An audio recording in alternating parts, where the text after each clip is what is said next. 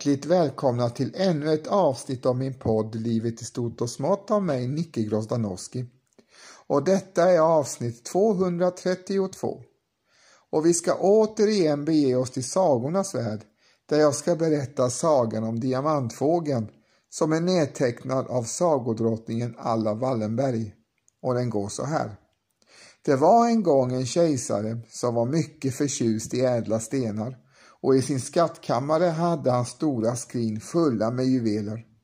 Men hans största dyrbarhet var en liten vit papegoja på vilkens vingar och stjärt det växte diamanter, en i var fjäder. Då han köpte henne av en köpman från Österlandet fick han veta hur hon skulle skötas. Hon behövde inte mat mer än en gång om dagen, men den maten hörde inte till de billigaste. För den måste bestå av en klar diamant, ju större desto bättre. Fick hon den kosten ordentligt växte emellertid stenarna ut på hennes ving och stjärtfjädrar tills de blev stora som ärtor varefter de föll av likt mogna frukter och nya diamanter växte fram i deras ställe. Kejsaren lät sätta fågeln i en gyllene bur och ställde sedan buren i skattkammaren för det var den säkraste platsen för denna hans dyrbaraste skatt och ingen av hans ämbetsmän blev betrodd med att sköta den, utan det gjorde han själv i egen hög person. Varje morgon öppnade han buren, plockade upp diamanterna som fallit från fågelns fjädrar ner i en låda under spjälgolvet och gav henne en av dem att äta. Men den stackars lilla fågeln trivdes inte i den skumma skattkammaren som bara hade en gallerförsedd glugg till fönster där hon fick sitta ensam hela dagarna. Hon hängde snart med huvudet och magrade och till sist upphörde diamanterna på hennes fjädrar att växa. De satt där, där de satt, halvvuxna och omogna och fastän kejsaren fortsatte med att var morgon ge henne en stor diamant att äta gick det ena veckan efter den andra utan att han fick en enda diamant till lön för sina kostnader och sitt besvär. Nej, det här blir ingen affär, sade han.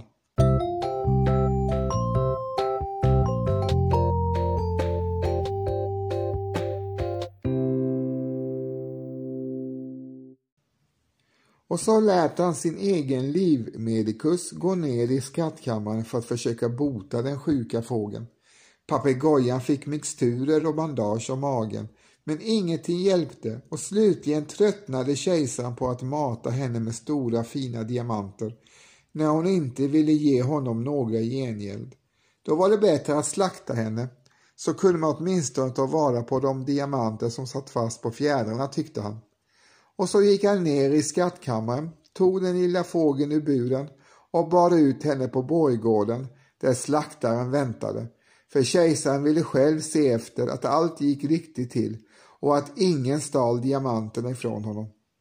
Men just som han skulle räcka papegojan till slaktaren öppnade han handen lite oförsiktigt och vips flög fågeln ifrån honom och bredde ut sina vingar och sin stjärt så att diamanterna glittrade och strålade i solskenet.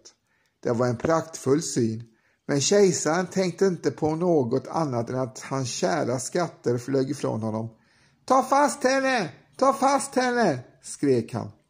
Allt hovfolket rusade iväg för att ta fast papegojan och efter kom kejsaren själv för att också hjälpa till.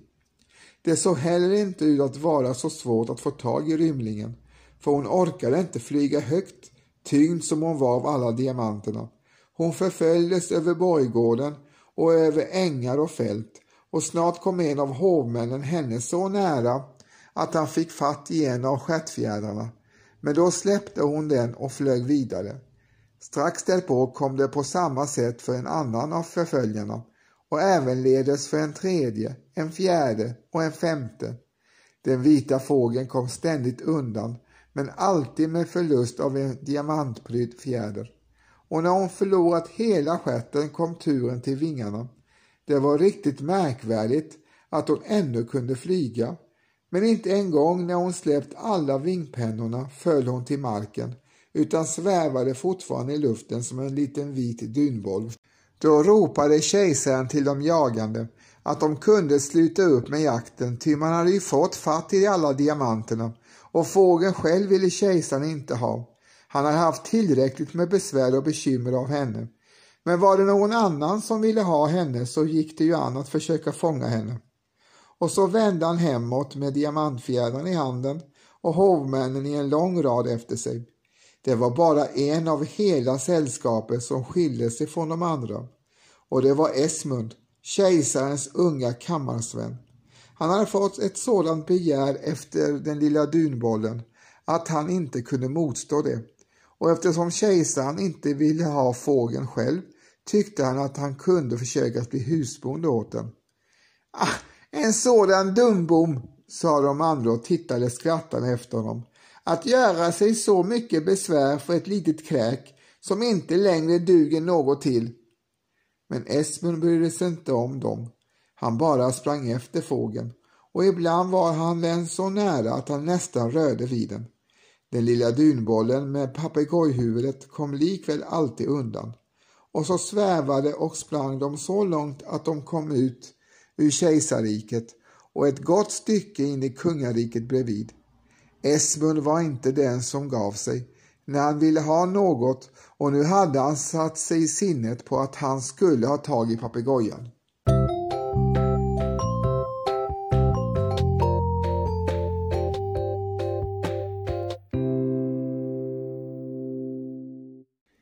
Till sist snavade han emellertid över en trädrot och var så trött att han inte kunde resa sig utan somnade med detsamma där han låg.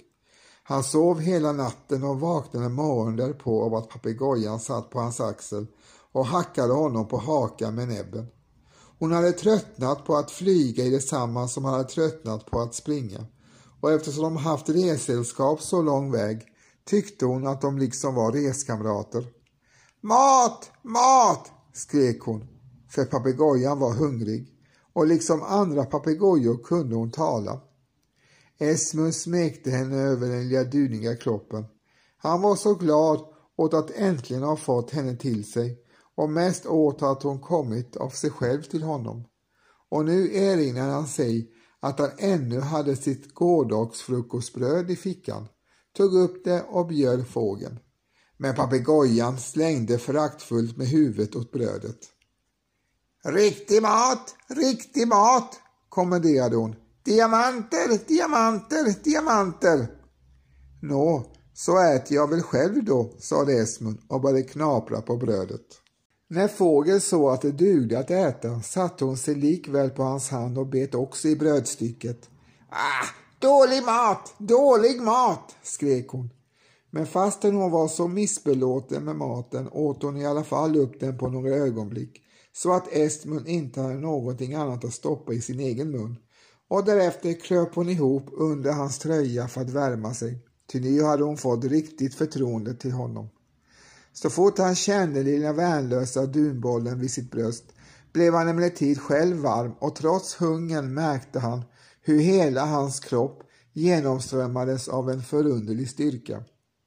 Hej, sa han till sig själv, det ska väl gå lätt att förtjäna sig lite mera bröd. Och så gick han upp till närmaste bondgård och frågade bonden som stod i farstudörren om han kunde få något arbete.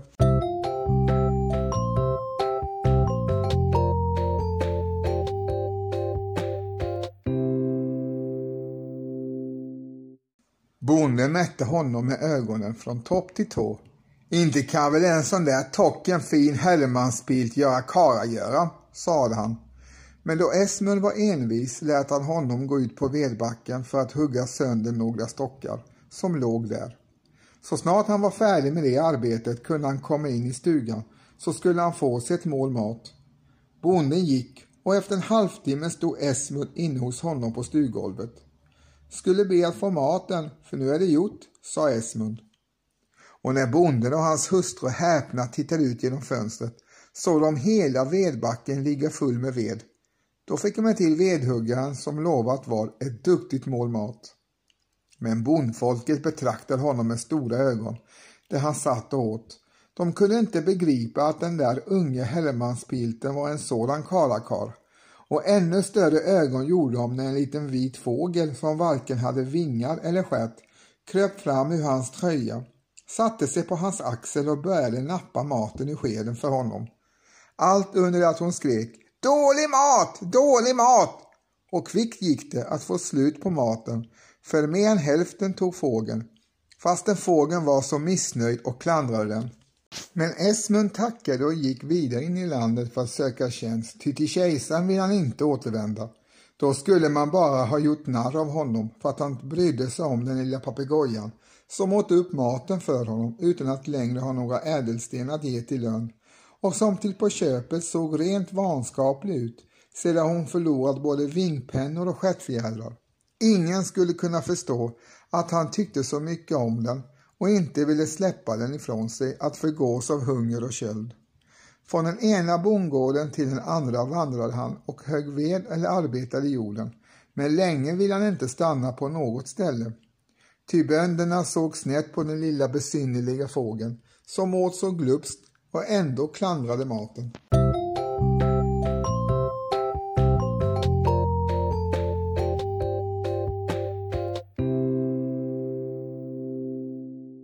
En morgon då Esmund satt och smekte sin papegoja spratt han emellertid till av glädje, ty han hade upptäckt att papegojans vingpennor och stjärtfjädrar började växa ut igen.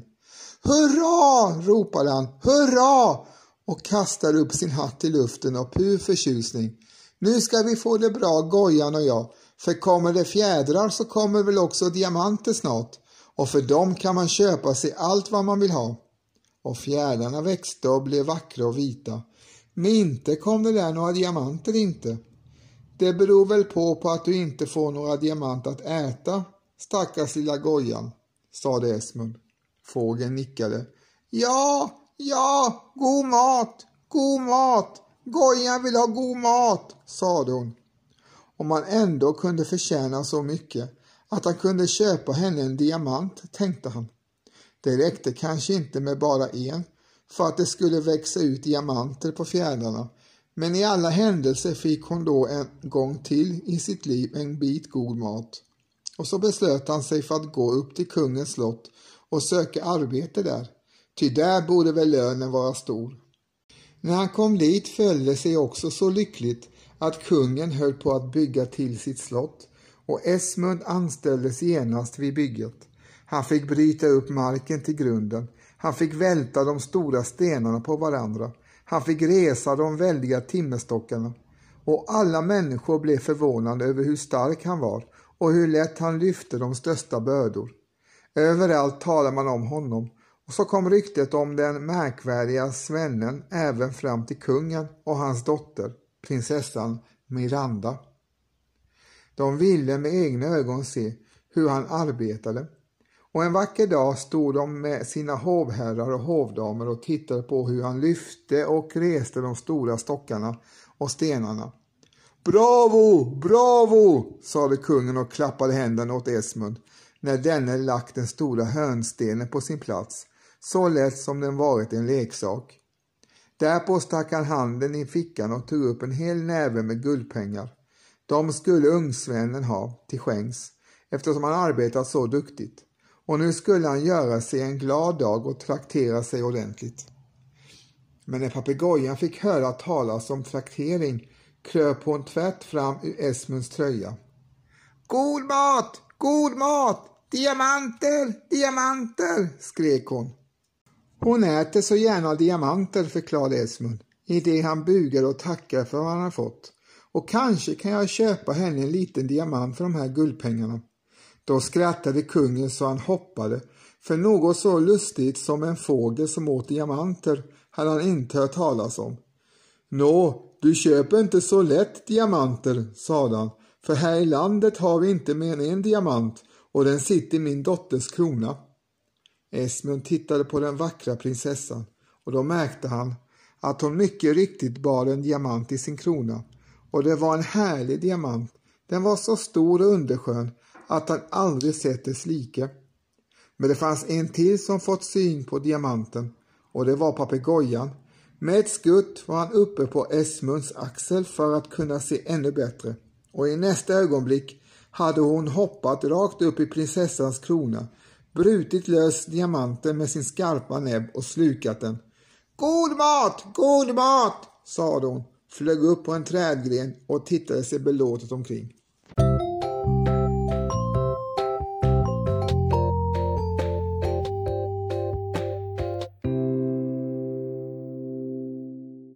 Rovet hade gått så fort att ingen hunnit röra ett finger förrän det var fullbordat. Men nu blev det uppståndelse.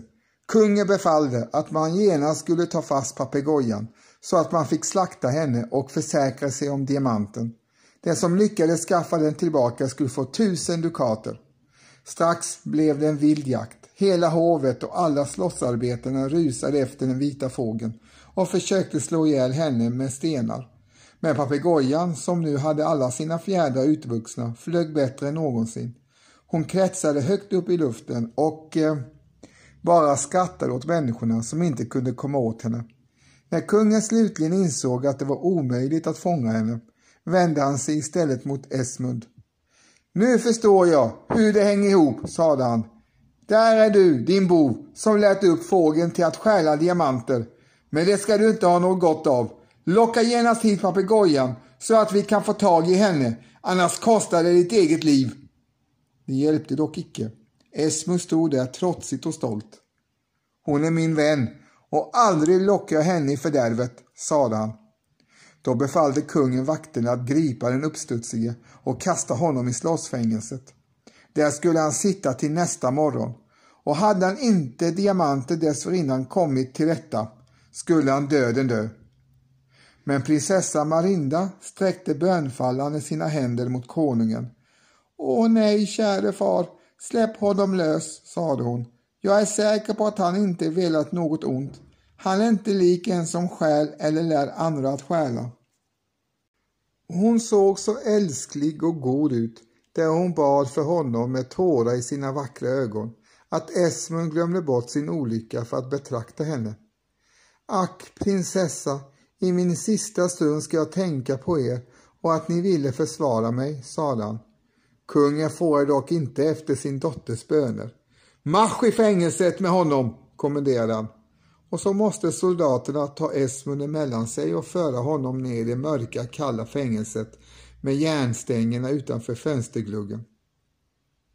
Prinsessa Miranda var så bedrövad när hon tänkte på att han satt där att hon inte kunde få någon ro och om natten gick hon av och an i sin kammare och grubblade på hur hon skulle kunna rädda honom. Hon tyckte så mycket om den raske svennen och det var ju så förskräckligt att han skulle mista sitt unga liv när nästa morgon randades.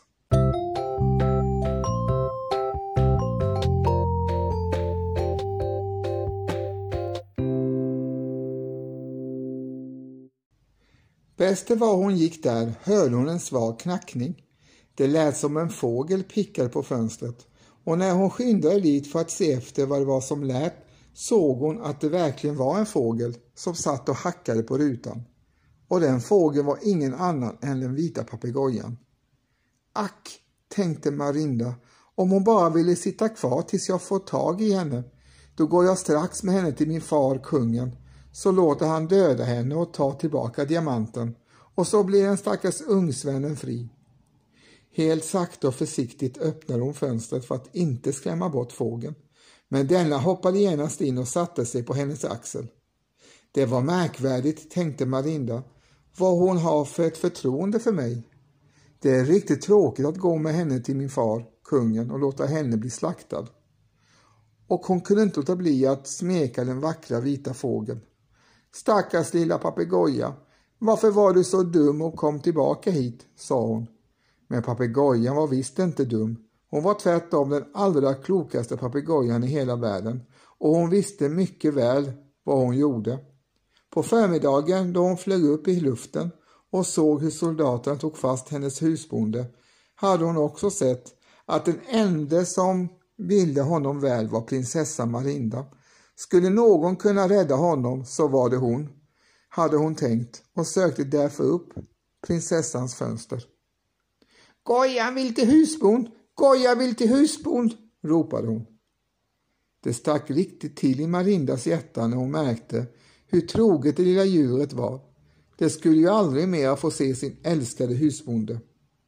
Han sitter i fängelse, kära lilla du, och dit kan vi inte komma in, för det står två väktare med långa pikar utanför hans dörr och två andra utanför hans fönster, sade hon.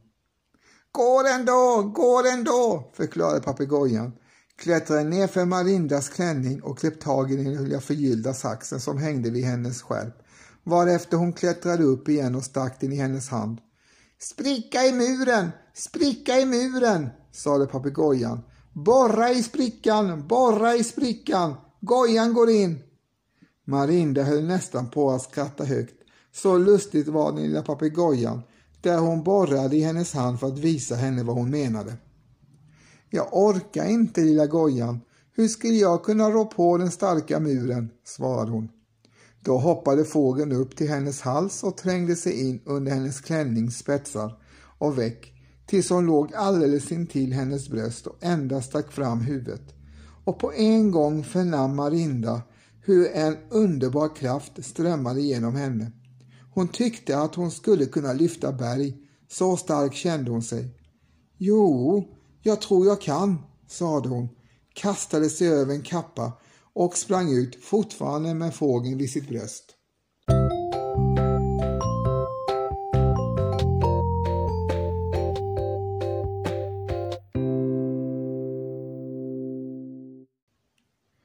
Hon ville åtminstone försöka om hon kunde släppa in henne till Esmund. Kanske kunde han då finna ett medel att rädda både sig och papegojan.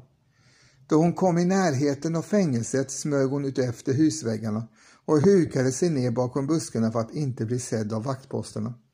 Och hon kom även lyckligen förbi dem och till den sidan av fängelsemuren där det inte fanns något fönster, varigenom fången kunde försöka bryta sig ut och som vakterna följaktligen inte brydde sig om att bevaka. Spricka i muren, spricka i muren, pep papegojan sakta, flög fram och visade Marinda var hon skulle borra med saxen och kröp sedan in till hennes bröst återigen för att ge henne styrka. Marinda stack saxen i sprickan och borrade och till sin stora förundran märkte hon hur lätt hon fick den igenom muren. Sprickan vidgade sig allt mer och mer. Hon fick in hela sin hand igenom den och så småningom även armen. Plötsligt bräcktes det innersta murbruket. Saxen körde fram i tomma luften. Hålet var färdigt. Och i detsamma hörde hon Esmund viska inifrån fängelset. Vem där? Gojan här, pep den lilla fågeln helt lågt och kröp kvickt genom hålet. Där inne i fängelsecellen satt Esmund med klappande hjärta och lyssnade och hans glädje var obeskrivlig när han såg gula papegojans näbb sticka fram ur det nedfallna gruset. Han tog fågeln i sin hand och kysste henne på huvudet. Vem har hjälpt dig hit? frågade han. Fråga i hålet, fråga i hålet, sade papegojan. Ännu en gång satte Esmund läpparna till hålet och viskade. Vem där? Och lika viskande kom svaret. Prinsessa Marinda, skynda dig och bryt ut. Jag vaskar dig om vakterna kommer.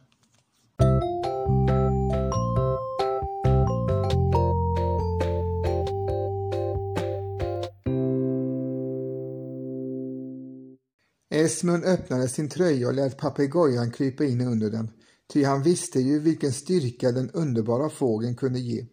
Och när han nu körde sin arm in i hålet och bände och bröt kände han hur stenarna lossnade på alla sidor. Varligt så att inte ett buller skulle nå fram till vakterna tog han bort den ena stenen efter den andra. Och när öppningen blivit så stor att han kunde tränga sig igenom den kröp han ut i det fria. Då han varse blev prinsessan som stod tryggt intill muren föll han på knä och kysste hennes klänningsfolk till tack. Men hon tecknade åt honom att han skulle resa sig upp och följa henne. De skyndade bort utefter gångar och stigar som hon kände till och som ledde över bakgårdar och genom den stora tysta slottsparken. Där, vid en gallerport som vett utåt skogen, stannade hon och öppnade låset. Med en stor nyckel, vilken jämte saxen hängde vid hennes skärp. Farväl, sade hon till Esmund. Nu är det så ljust att du lätt kan ta dig fram genom skogen. Och ljust var det verkligen, ty just nu gick solen upp. Men Marinda ville också ta avsked av den lilla papegojan som hon har fått mycket kär och hon lät den sitta på sin hand och smekte den med sina vita fingrar. Då kände Marinda hur något hårt och kallt föll i hennes hand och när hon såg efter vad det kunde vara låg där en stor underskön diamant, alldeles lik den som hade suttit i hennes krona. Ack, min diamant! Var kom den ifrån? utbrast hon. I detsamma bredde fågeln ut sina vingar och svingade sig upp i luften. Och Esmund och Miranda stod så förtrollade av häpnad, ty den syn som nu bländade deras ögon var så praktfull att de aldrig skådat något dylikt. På varje fjäder så när som på en enda i den vita papegojans stjärt och vingar satt nämligen en lika härlig diamant som den Miranda höll i handen och de strålade och blixtrade i morgonsolens sken. Esmund blev utom sig av glädje. Åh, min lilla dunboll, ropade han. Har du nu blivit en diamantfågel igen? Och han talade om för Marinda historien om diamantfågeln, hur kejsaren köpt henne och förvarat henne i sin skattkammare, hur hennes diamanter inte ville växa mera, hur hon undkommit kejsaren som ville döda henne och hur Esmund tagit hand om henne då hon förlorat både sina diamanter och sina fjädrar och ingen längre ville ha henne. Men nu, dyraste prinsessa, sade Esmund, har din diamant som papegojan rövade bort gjort henne till diamantfågeln igen och aldrig kan jag tacka dig nog. Som om papegojan också ville tacka kom hon nedsvävande, satte sig på Marindas arm och böjde flera gånger på huvudet. Därefter slog hon sig ner på Esmunds hand och skakade på vingar och stjärt. Och se, mellan hans fingrar låg en hel mängd mogna avfallna diamanter. Men den lilla papegojan hoppade nu upp på hans bröst och gömdes innanför hans tröja. Då låg prinsessa Marinda mot Esmund. Vet du vad jag tror, sade hon. Det är nog inte bara min diamant som gjort henne till diamantfågeln igen. Hade hon ätit upp den medan hon var hos kejsaren hade den säkert inte varit till någon nytta, ty han förstod sig inte på rätta sättet att sköta henne. Men det har du hittat på. Hon trivs inte i en skattkammare, men vid ett varmt bröst trivs hon och där växer hennes diamanter. Och så tog prinsessan honom vid handen. Nu skulle han komma med henne till hennes fader, för nu när hon fått tillbaka sin diamant måste ju både kungen och alla andra se att Esmund var oskyldig.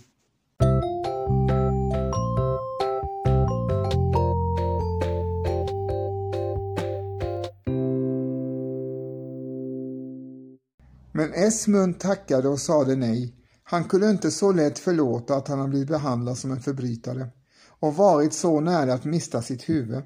Kanske skulle han ändå komma igen en annan gång. Ifall hon ville det, svarade han. Ja, svarade Miranda. Det vill jag gärna. Och de såg varandra allra vänligast i ögonen.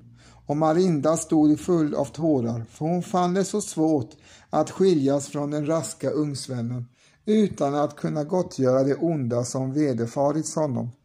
Men denne sprang hastigt ut på vägen, viftade åt henne med sin mössa och var snart ur sikte. Då gick prinsessa Marinda in i slottet, visade sin fader den stora diamanten och talade om hur hon fått den tillbaka. Och kungen tog sig om hakan och blev fundersam. Den där svennen måtte ha varit en förklädd prins eftersom han bestod sig med ett sådant dyrbart husdjur som en diamantfågel, sade han. Det var kanske dumt att vi inte var lite hövliga emot honom. Men prinsessa Marinda satt hela dagarna vid sitt fönster och spejade utåt landsvägen för att se om ungsvännen skulle komma tillbaka. Och en dag fick hon se en ryttare komma sprängande mot slottet på en löddrig häst. Hennes hjärta började klappa, ty hon trodde det var Esmund. Men i nästa ögonblick såg hon att det inte var han utan bara en kurir som kom i något ärende. Strax därpå trädde även den främmande budbäraren in i salen där prinsessan och hennes far satt och djupt bugade lämnade han kungen ett visitkort av renaste guld på vilket det stod skrivet med diamantskrift Konungen av Galidabad. Min herre frågar om han tillåtes göra ers majestät ett besök, sade budbäraren. Konungen av Galidabad, utropade prinsessan som stod och läste på guldkortet över sin fars axel. Nej, se, så fina visitkort han har. Jo, jag tackar jag. Jag undrar just hur han har råd till det, sade hennes fader konungen och såg förvånad både på kortet och på budbäraren som var klädd i silke och sammet.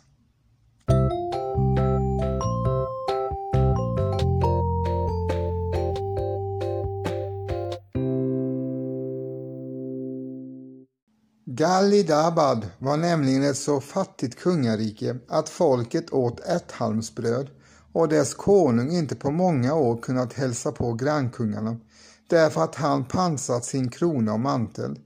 Men nu hade denna fattiglapp till kung råd att ha visitkort av äkta guld med diamantskrift, tjänade klädda i silke och sammet och hade väl haft råd att lösa igen sin krona och mantel eftersom han ämnade sig på besök till grannkungen. Hälsa att jag tar emot honom, sade kungen.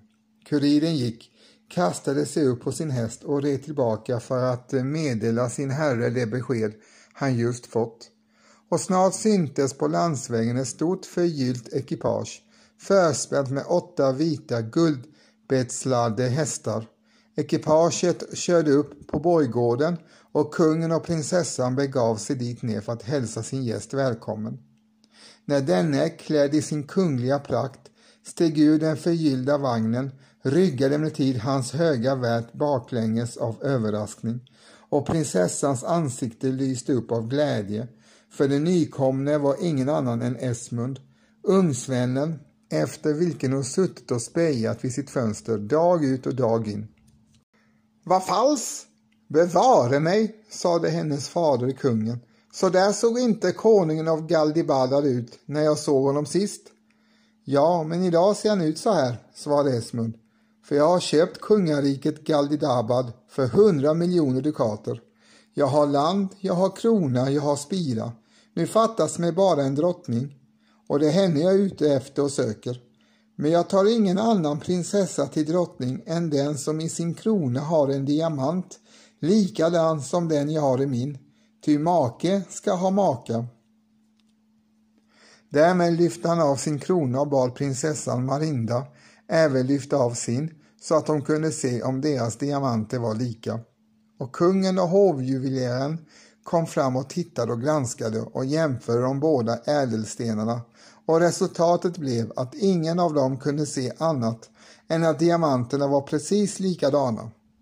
Men då var det också klart att Esmund och Miranda måste gifta sig och prinsessans fader sade heller inte nej därtill Ty en så ståtlig och eftersträvad måg som den unge kung Esmund av Galidabad kunde han få leta efter länge.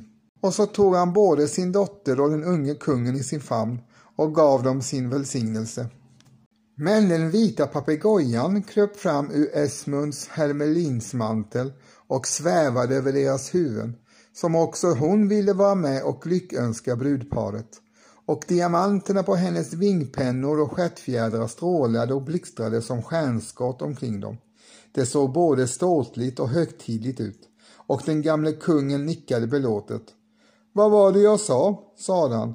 Jag fick allt rätt ändå i mitt påstående att han var en förklädd kunglig person, för inte kan någon annan kosta på sig ett så dyrbart husdjur som en diamantfågel. Snipp, snapp, slut så var den här sagan också slut.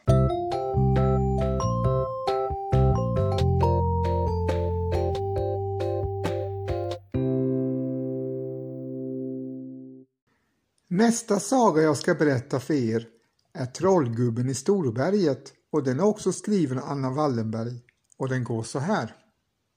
Det var en gång en fattig torpare och hans hustru som icke just ägde något mera här i världen än sin lilla stuga, två getter och en femårs pojke som hette Olle.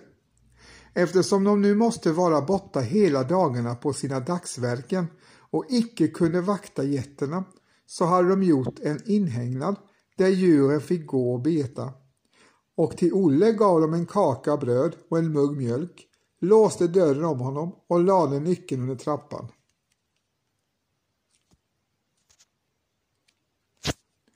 Men en kväll när de kom hem var de båda getterna borta och folk som gått på landsvägen sade att de hade sett den elaka trollgubben i Storberget dra iväg med getterna.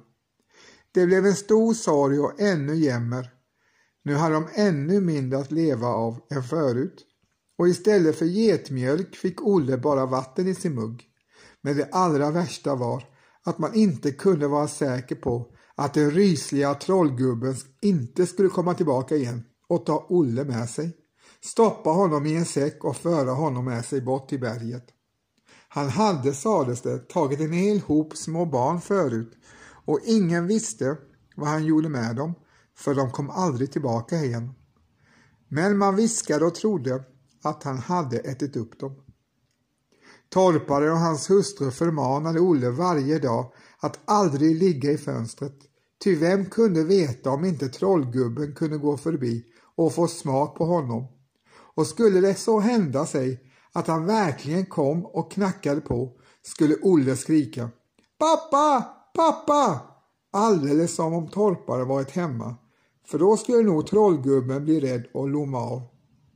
För att Olle skulle känna igen honom beskrev de honom också så noga som möjligt. Trollgubben var hiskeligt ful. Han hade riktiga buskar till ögonbryn, en mun som gick upp till öronen, en näsa så tjock som en rova och en vargtass istället för vänster hand. Ja, Olle skulle nog passa sig och försvara sig med, försäkrade Olle, för han hade gjort sig duktiga vapen. I ett vedträ hade han bultat in en spik och så var det en lans. En gammal spännkniv hade han slipat mot ett stenfat och så var det ett svärd. Trollgubben skulle bara akta sig, annars kunde han råka riktigt illa ut.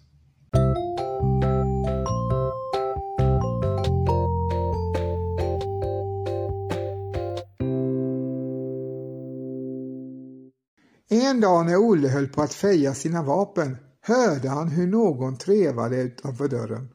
Och när Olle tittade ut genom fönstret fick han se en kar med en säck på ryggen ligga på knä och sticka med handen under förstugetrappan.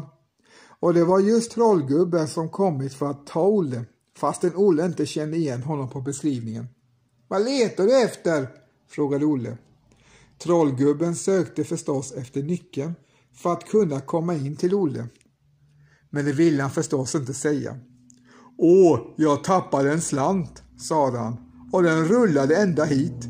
Kan du inte komma och hjälpa mig att leta? Nej du, svarade Olle. Far och mor har stängt in mig här för att jag inte ska råka ut för den elaka trollgubben. Trollgubben tittade under lugg på Olle. Han undrade om han visste vem han var. Nå, men jag ser väl inte ut som någon trollgubbe, sade han för att pröva honom. Nej då, inte är jag rädd för dig inte, tyckte Olle. Och förresten är jag inte rädd för trollgubben heller. För kommer han ska han minsann allt få. Jag har både lans och svärd här inne må du tro. Titta bara. Trollgubben såg in genom rutan men påstod att han ingenting kunde se. Och så frågade han Olle om dörrnyckeln låg så att han kunde ta den och komma in och se bättre. Jo bevars, sade Olle. Den ligger under den trasiga första trappsteget åt höger sida. Och mycket riktigt, där fanns den. Trollgubben låste strax upp dörren och klev in.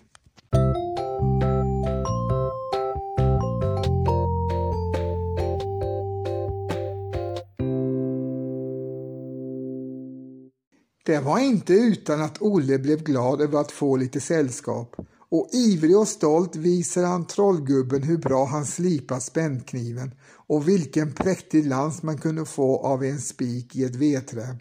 Det vore riktigt bra om trollgubben kom nu, då skulle han allt få för att han hade stulit deras getter.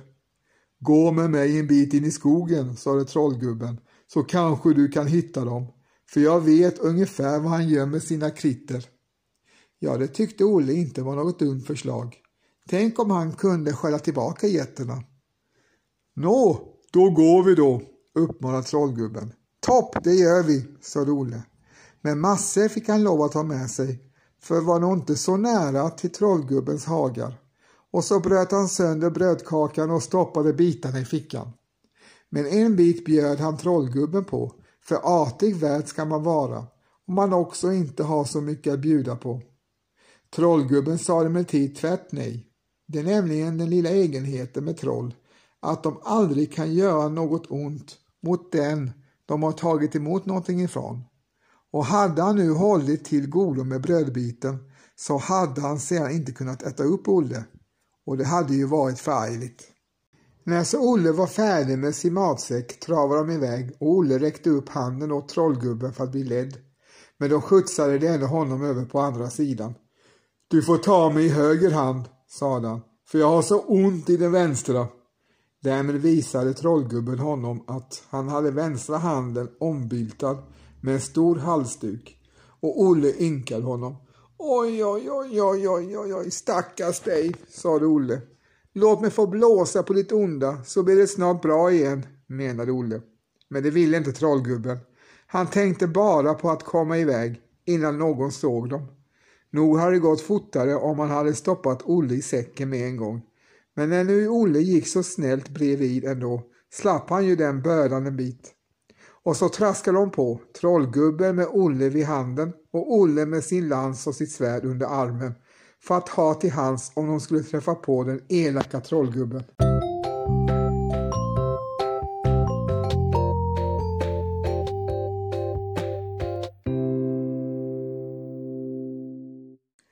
Sedan de kommit ett stycke in i skogen blev emellertid Olle trött och satte sig ner på en sten för att äta sitt bröd, för hungrig var han också. Trollgubben sneglade på honom från sidan. Han undrade om inte rätta ögonblicket var inne för att stoppa honom i säcken. Men hur det än var förargade honom att Olle inte var rädd för honom. Han tyckte inte det var i sin ordning. Det skulle gått mycket lättare att köra ner Olle i säcken om han sparkat och skrikit som alla de andra barnen. Och så beslöt han att skrämma honom. Hör du Olle, sade han. Tänk om jag ändå skulle vara trollgubben. Åh, sade Olle och tittade på honom. Han ser inte alls ut som du. Han har buskar till ögonbryn och det har inte du.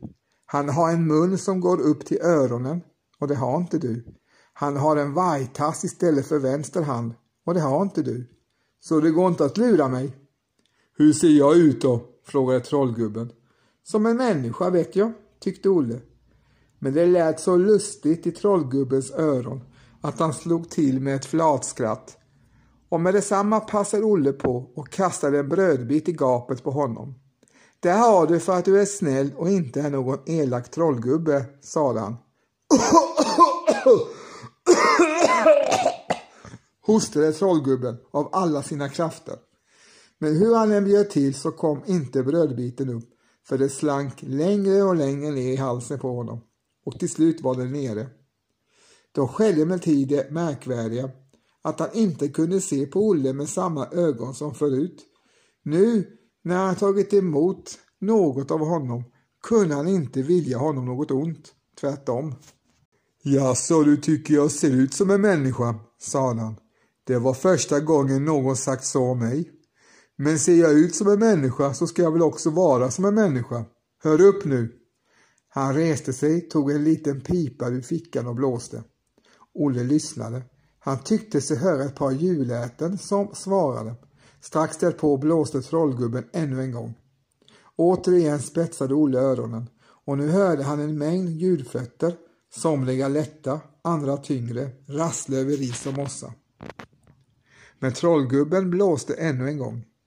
Då skymtade han något ljust mellan trädstammarna och Olle såg Pärlan och Blomman, fars och mos bägge getter, rusa fram emot sig.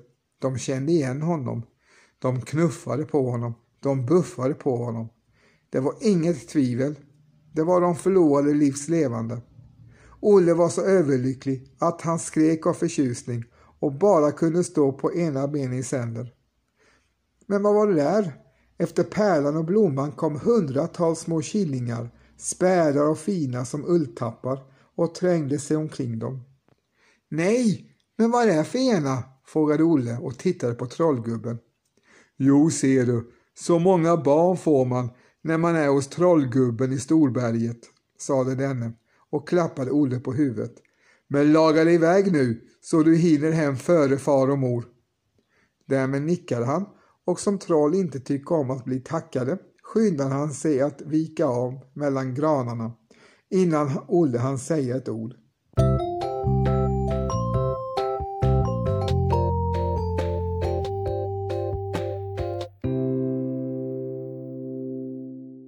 Först Olle undrade vart trollgubben hade tagit vägen, men sedan måste han klappa getterna igen och så bada av mot hemmet. När han mötte några människor så stannade de emellertid och häpnade över den lilla gossen med de två getter och de många, många killingarna som sprang efter. De flesta följde med Olle hem och när han släppte in sin jord i inhägnaden var Gärdesgården omringad av gapande människor. I detsamma kom Olles far och mor hem och när de fick se sin pojke mitt i hela gethögen blev de så till sig att de måste sätta sig på var sin sten. Men när Olle berättat sin historia slog de ihop händerna och vojade sig. Vem kunde det ha varit som blåst ihop jätten åt Olle? Det lät ju som trolleri, men inte kunde det väl ha varit trollgubben inte som visat sig så hygglig. Nej, han var det inte, sa Olle, för nog hade han stora ögonbryn, det hade han, men inte var de som buskar. Och nog hade han stor mun, för det hade han, men inte gick den upp till öronen. Och någon vargtass kunde jag då inte se på vänster hand, den var bara omlindad för han hade så ont i den. Oj, oj, oj, oj, oj, skrek torparen och torparhustrun och alla människorna kring Gärdesgården. Då var det ju ändå trollgummen du mötte, för han brukar just linda om sin vargtass för att inte bli igenkänd när han går ut i bygden. Olle satt och tittade sig omkring. Han begrep ändå inte riktigt hur det hängde ihop. Nå, då kan trollgubbar också vara snälla, de med, sade han och slutligen nickade och det kunde då ingen neka till som såg alla getterna. Men sannerligen någon människa hade inte trott på det här förut. Snipp, snapp, snut så var den här sagan också slut.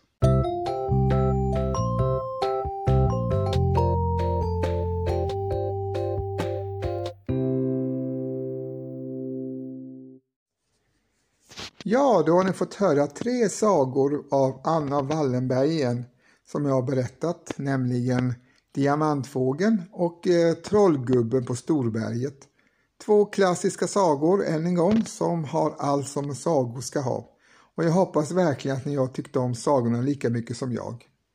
I avsnittets början fick ni höra Carl Michael Bellman och hans fjäril Vingar syns på Haga, även kallad för Fredmans sång nummer 64. Och som avslutning får ni höra Par Deus med gruppen Gotthard.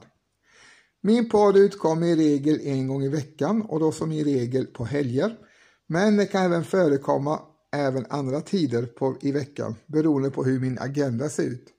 Och vill du inte riskera att missa någon avsnitt när det släpps så prenumerera gärna på min podd så missar du inte när nya avsnitt släpps.